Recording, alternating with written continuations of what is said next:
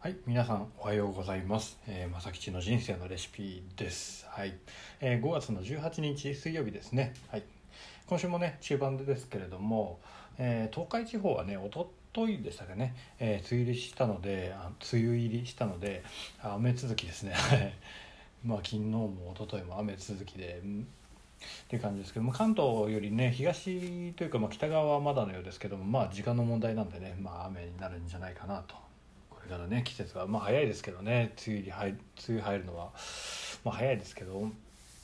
まあしょうがないですからね。はい。でまあ僕はねあの雨嫌いじゃないんですけども、まあ、通勤通学は大変ですよね、まあ、地面滑ったりとかね、まあ、そういうのもあるんで、うん。まあ、あとねお車の方とかは視界が悪かったりね。あのまあちょっと移動するのはちょっと大変になるのでまあぜひねあのお気をつけてねあの通勤通学してください。はい、で早速ね、えー今日の献立いきますけども、えー今日の献立は成功したければ仕事道具を大切にという、えー内容でお話をしていきたいなと思います。はい、で、えー今日のポイントはね3つあります。えーまあ、ポイントというかあのなぜ、えー仕事道具を大切にしなきゃいけないかというところのポイントが3つですね。はい、で1つが、えー信頼度を勝ち取る、はい、信頼度ですね。で2つ目が、えー無駄を減らす。はい、で3つ目が、えー仕事のモチベーションにするというあのこの3つですね。はい、で1個ずつ、えー解説していきますが、えーまず1つ目のね信頼を勝ち取るというところであのよくねあのビジネスマンは靴を磨けってあのよく言われますよね。はいまあ、あのビジネスマン特にねあの営業マンとかあの人に会うお仕事ですよねであのよく使う言葉だと思うんですけども、まあ、皆さんもねあのこれ考えてみれば当たり前の話なんですがあの靴がすり減っててねあの汚れてる人が営業に来たらどうですか？っていうあのことですね。まあ流れば当たり前ですよね、まあ、あのちゃんと話まとめてくれるのかなとか、まあ、この人に任せて大丈夫かなみたいなね感じになりますよね。まあ、少なくともあのこの人からねあのぜひ物を買いたいとは、まあ、ちょっとね思い思えないですよね。まあねあの実際中身がどういう人かわかんないですけども第一印象でねもうちょっとね大丈夫かなって思っちゃったらなかなかねその第一印象を崩すっていうのは大変だと思うのであのそこですよねもう第一印象からその靴靴、まあ、仕事道具ですよね、まあ、営業マンにとってはもう自分自身が仕事道具であり、まあ、なんで自分自身、まあ、つまり、えーまあ、靴とかねそのカバンとか身なりも仕事道具の一部なので、まあ、その仕事道具が、まあ、ちゃんときれいにお手入れされてなければあのまず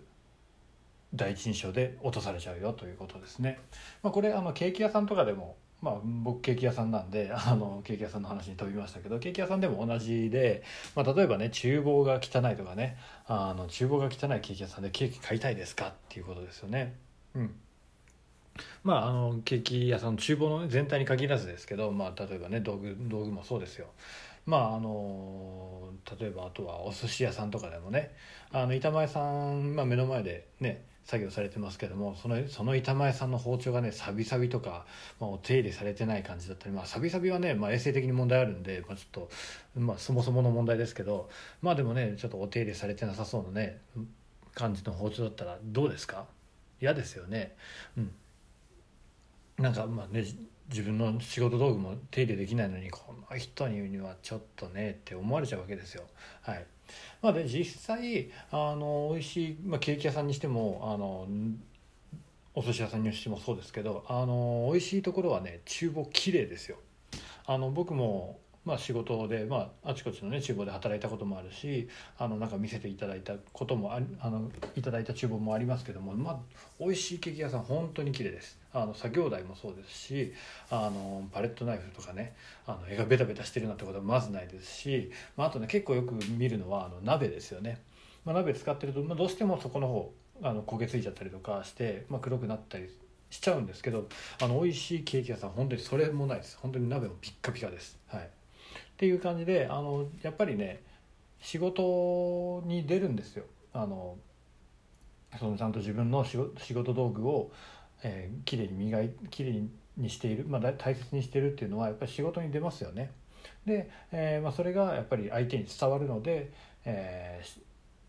ちゃんと大切にしていると相手にあこの人だったら任せても大丈夫だなっていうあの信頼感を持っていただけるっていうのがまず一つ目の信頼を勝ち取るというところですね。はいいいですか？じゃそのまま2つ目いきますね。で2つ目が、えー、無駄をが減る、まあ、無駄を減らすというところですね。でこの、えー、無駄っていうのはまあいくつかあるんですけど一つが、まあ、技術と時間の無駄。まあ、純粋に、えーとまあ、仕事道具がお手入れされてなかったらあの仕事のクオリティ下がりますよね。であの、まあ、さっきの板前さんの話でもそうですけど、まあ、包切れない包丁を、まあ、同じ技術量の板前さんが2人いたとして1人は切れる包丁を使っている1人は、えお手入れされてなくて切れない包丁を使っているともうこれはね当たり前ですけど切れる包丁を使ってる板前さんの方が、えー、いい仕事をしますよね。でもせ、ね、同じだけの技術を持ってるのに、えー包丁が手入れされてないだけで、えー、美味しいお料理ができないともうこれはせっかく身につけた技術が無駄になりますよね。で、えー、クオリティだけに限らず、まあ、あの他のものでもクオリティだけに限らずあの時間もやっぱりお手入れされてないあの使いにくい道具を使ってると、まあね、1個ずつの作業に時間がかかったりとかもするので、まあ、技術も無駄になるし時間も無駄になりますよということですね。はい、で2つ目がの無駄が、えー、お金の無駄。はい、で、えーま、これもあのちゃんとお手入れをしていれば道具って長く使えるんですよ基本は。まあねたまにはね壊しちゃったりとかもしますけど、まあ、でもあの基本的にはお手入れすれば長く使えるんですよ。でそれを、まあ、また包丁の話になりますけど、えー、包丁もねあのちゃんと研いで使ってればもう研ぎあのどんどんね研いであのちっちゃくなるまで使えるんですよ。でもそれをお手入れもせずにあの使ってね使いっぱなしにしてるとかすると錆びて、まあ、錆がどんどん進行してもうねボロボロになって使えなくなっちゃうとかもう買い替えなきゃいけないよねってなると、まあ、新しいの買うってなるとお金が必要ですよね。うん、まあこれはもったいないですよね。ちゃんとあのねお手入れしてればもうちょっともっと長く使えたのにということでお金の無駄になりますよというお話。です。でもう一つが、えー、リソースの無駄頭のリソースですねはいであのやっぱりねあの道具が汚かったりとかその仕事道具がお手入れされてないと、まあ、あれこれね考えちゃうんですよ。うん、あのあなんかね例えば包丁の絵がベタベタしてるとかだったらなんかベタベタしてるなっていうのもあの余計な考えじゃないですかあのちゃんとしてれば考えなくていいことですし、まあ、歯がね切れないっていうのもある種ストレスになりますしであとねその道具のせいにして逃げようとしちゃうんですよ。うん、あの例えばね魚おろす時とかにあのなんかうまくおろせなかったって時にお手入れができてないとえーと、道具のお手入れができてないといやこの包丁が悪いんだ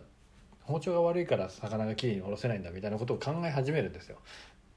ね、で、まあ、それは、まあ、本当にあの包丁が悪い場合もあるし、えーと、自分の腕が足りないだけっていう場合もあるし、まあ、それをねあの道具が悪いともうほぼね一概にあの、まあ、道具が悪いからどうせ仕事がうまくいかないんだみたいな感じで悪い方に考えちゃうんですよ。そうじゃなくて道具がちゃん道具あの包丁を、ね、ちゃんと研いでいればうまく下ろせなかった時にあれ？もしかしてこれは自分の腕が悪いのかなとか自分の下ろし方が悪いのかなって言って、えー、自分の成長につながっていくわけですよ。うん、道具のせいににして逃げられないようにするためにも、えー道具の手入れはちゃんとしておきましょうという話で、えー、無駄が減るということですね、はい、技術お金リソースの無駄、はい、というところで2つ目の無駄が減るというところでした。はい、で3つ目が、えー、3つ目のポイントが、えー、自分のモチベーションにつながる。まあ、これもねあの考えてみりゃ当たり前の話なんですけども、まあ、仕事道具なんで、まあ、ほぼ毎日のようにね使うものですよ。でこれが、えー、汚れてねヨレヨレになってたりとか、まあ、サビサビになったりとかしているのとあの綺麗な状態でねお手入れされて、えー、綺麗な状態なのとどっちがいいですか、まあ、どっちがね気持ちよく仕事ができますか？という話ですね。まあ、これもねあの、まあ、1日だけとかだったらあの例えばねちょっとぐらい汚くてもあちょっとまあなんか汚ねえなってってね思ってあの済む話かもしれないですけど毎日の話になれば別ですよね。もうね毎日ねそのお手入れされてないあの道具を使って仕事してるとだんだんねやっぱ心がねさんでいくんですよ。うん、で、まあ、さっきのねあのリソースの無駄っていう話でもしたようにあのどうせ道具良くないからねいい仕事ができないしとかなってきたりとか、まあ、ストレスも溜まってねあ良くない方向に進んでいくんですよ。まあ、なので、まあ、ちゃん毎日ねちゃんと仕事あの仕事道具は手入れをしておいた方が気持ちよく仕事ができますよねっていうことです。はい、で究極ねあのちゃんとお手入れしてるとあのその道具に愛着が湧きすぎてその道具を使うために仕事がしたくなります。はいあの僕はねあの万年筆好きなんですけどで万年筆でよくあのケーキのレシピとかをねあのパッと頭で思いついたのを紙に書き起こしたりするんですけど、まあ、その万年筆も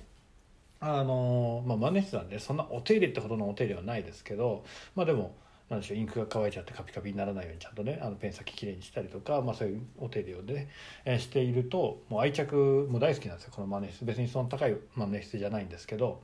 でもうね万年筆でやすあの仕事の時はまあレシピ書かなきゃいけないんですけど休みの日とかでもねあの万年筆でなんかこの万年筆でなんか書きたいなと思ってあのじゃあレシピちょっと書くかとかなんか仕事でね頭の中でモヤモヤしてたことをちょっと全部書き出してまとめるかって言ってあの万年筆を使うために仕事を始めるんですよ。これいいですよね。そうなるとね仕事楽しいですよ、うん、自分の好きな道具を使うためにねあの仕事を始めるとね、うん、楽しいです。はい。ってな感じで、え、3つですね、はい、あのまとめると、え、信頼を得るも、えー、無駄をなくすモチベーションを上げる。この3つですね。はいでまあ仕事道具はね人それぞれなのであの自分が使ってる道具もう一回見直してもらって、えー、ちゃんとお手入れできてるか僕のねパティシエだったらナイフとかまあねまあ熱もそうですけど、まあ、鍛冶屋さんだったらハンマーとかね。まあそんな感じですよ。それ,、まあ、それをね本当に使いたいから今日も頑張れるっていうぐらい、えー、愛着を持ってお手入れしてみてくださいというところで今日は週以上です、えー、今日も素敵な一日をお過ごしください。